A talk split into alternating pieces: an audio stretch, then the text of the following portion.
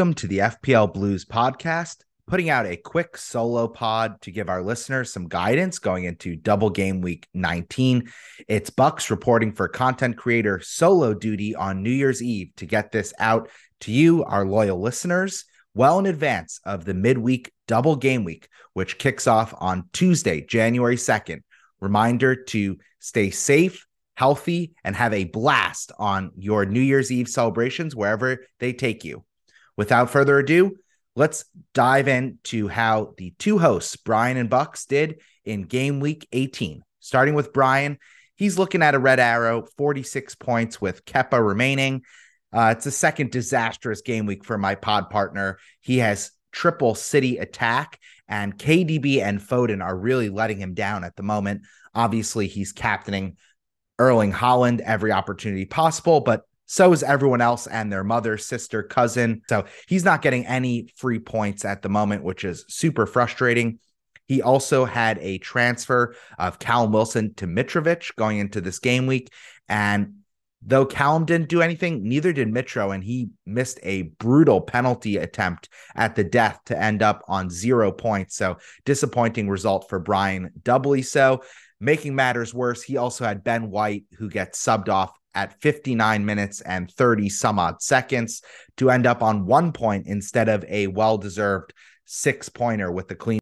So obviously, Brian could not catch a win in game week 18, but he's looking ahead to double game week 19 with a strong setup. He's one transfer ahead of me, having Mitrovic in his team with the double. Looking at my team, I'm currently sitting on 45 points all in. I have Kepa and Kane remaining uh, to play tomorrow on Sunday, January 1st. But also looking at a pretty healthy red arrow for the second game week in a row. I really need to right the ship ASAP and reset with some good double game week juju in the game weeks ahead.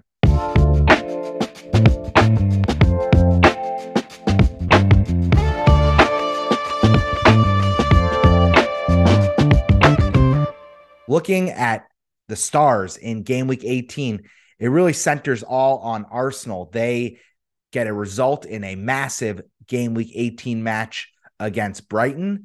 And more importantly, their competitors for the title chase, Newcastle and Man City, both drop points, getting uh, brutal ties, both at home. So, not what you want to see if you're a Newcastle or City supporter, but for us neutrals, it's looking like Arsenal are the team to wager on right now. They are hot, they're in form, and they seem to be just chugging along, getting results whenever, wherever possible. So, uh, they're looking really strong, and they are clearly and deservedly top of the Premier League table.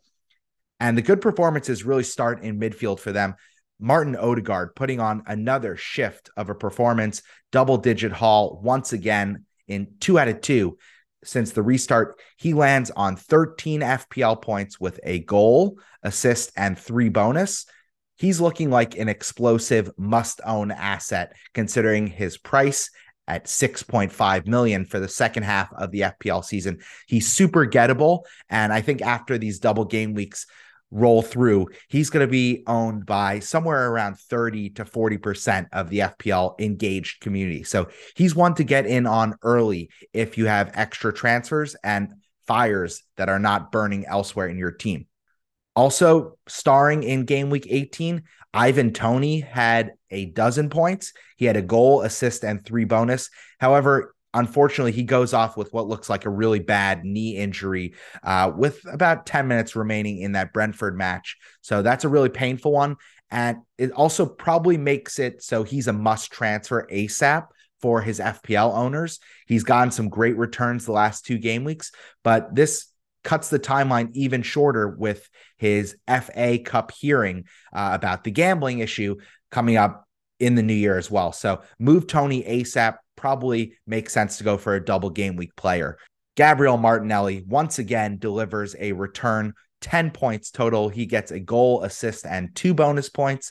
He keeps delivering. And if you've had him from the beginning of the season, like I have, it's almost impossible to sell him at this point in time. Martinelli looks like a must hold because he's delivering, he's in form, and his price and the value you've accrued in him is so great. So almost too much to look past. One last inclusion in the star category is Luke Shaw.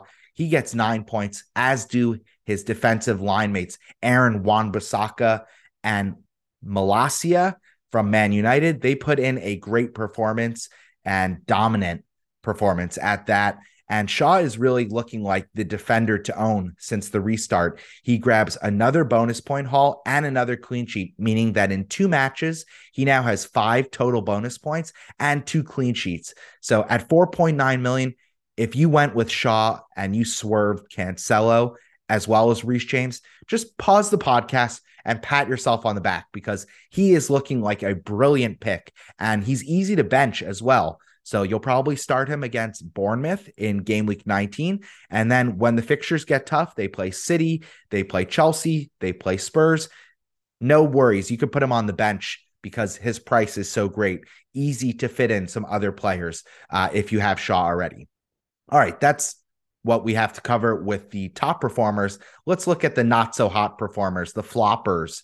And that starts with one Wout Faes from Leicester.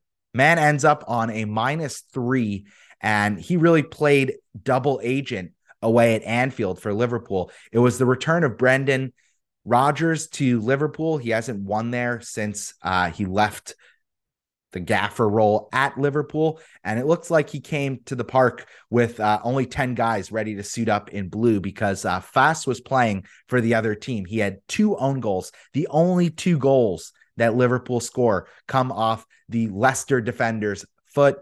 Brutal. And he also gets double dinged because he lets in two goals. So, uh, minus three, brutal performance and very undeserved three point victory from Liverpool, who really didn't get anything going this match other than through uh, the help of one Faes.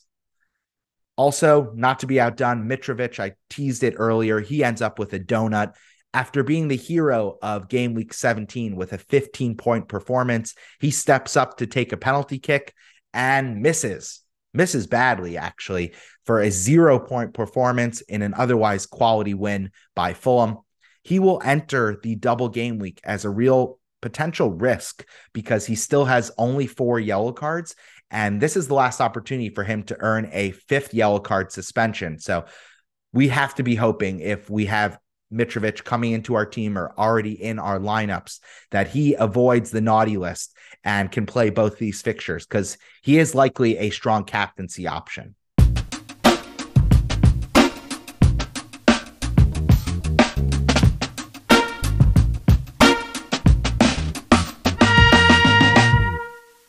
All right, we're back. Let's look at double game week 19. Key info that you need to know is two teams will have a double in game week 19, and therefore they likely are the source of our top transfer targets. So Fulham play away at Leicester, followed by a home match against Chelsea.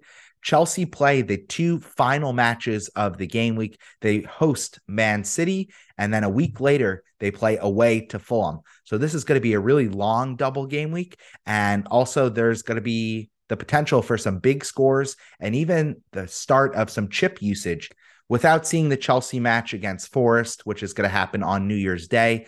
I would order the preference of transfers from these two sides as follows. I think Mitrovic has to be priority number one, with Mount as number two. Most FPL managers already have Andreas. He would be three. I know Brian and I both have Kepa. I would rate him four.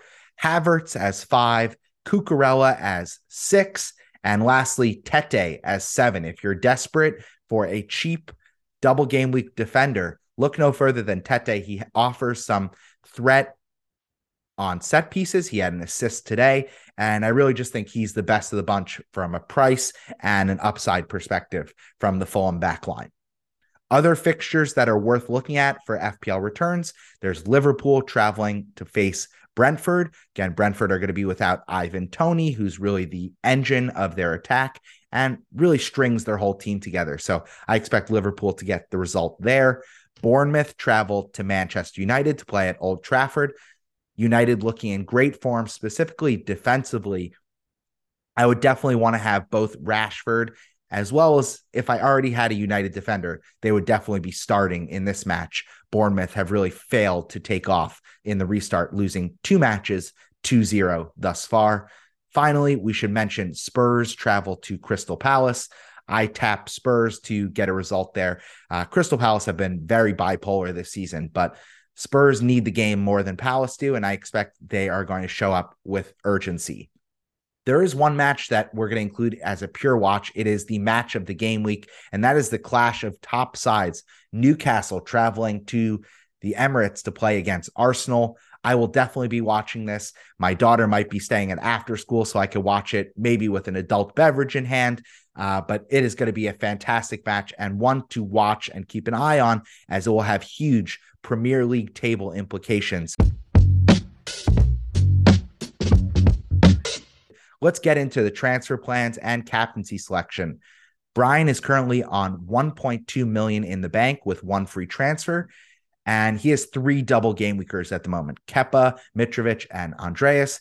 He's looking to roll his transfer unless he feels a little tinker tastic and might consider going Foden to Mount, pending on how Chelsea perform at Forest and Mount's fitness coming out of that game. I think it's a tough move to make with Foden having double game weeks on the near horizon, but Foden has just been extremely frustrating in the two games since the restart. He also was benched three of the four games previous to that. So he's not in Pep's good graces right now. And it seems like Grealish right now is the preferred left winger, which is extremely frustrating for FPL managers. Armband on Mitrovic for the double game week. And he's going to start Andreas over Phil Foden, who plays away at Chelsea. So that's both a head and heart alignment from Brian. On to me. I have two free transfers and 0.6 million in the bank. Safe to say that finances, budget are not going to be an issue for the near term transfers uh, because we already have some cash stashed away. I am looking at making one move for sure of Darwin Nunez down to Mitrovic. I've already made that move before recording the podcast on New Year's Eve night. And based on the Forest match, I will consider swapping Almiron to Mason Mount or just roll the second transfer. I will say that I think having two transfers going into some of these more notable, these larger double game weeks could be very helpful.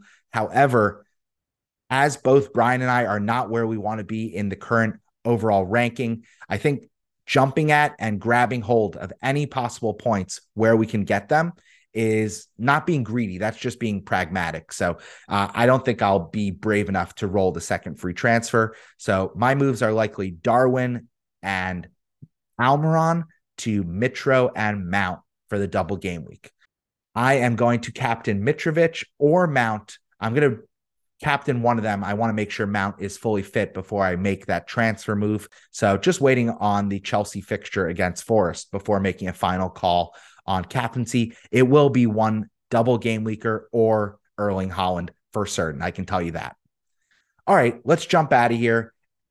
Safe New Year's Eve celebrations to all. Let's have a banger of a 2023 and close out 2022 on a high note. Here's hoping for a new year filled with health, great fun, and green arrows in FPL. We'll catch you in 2023. Thanks, everyone.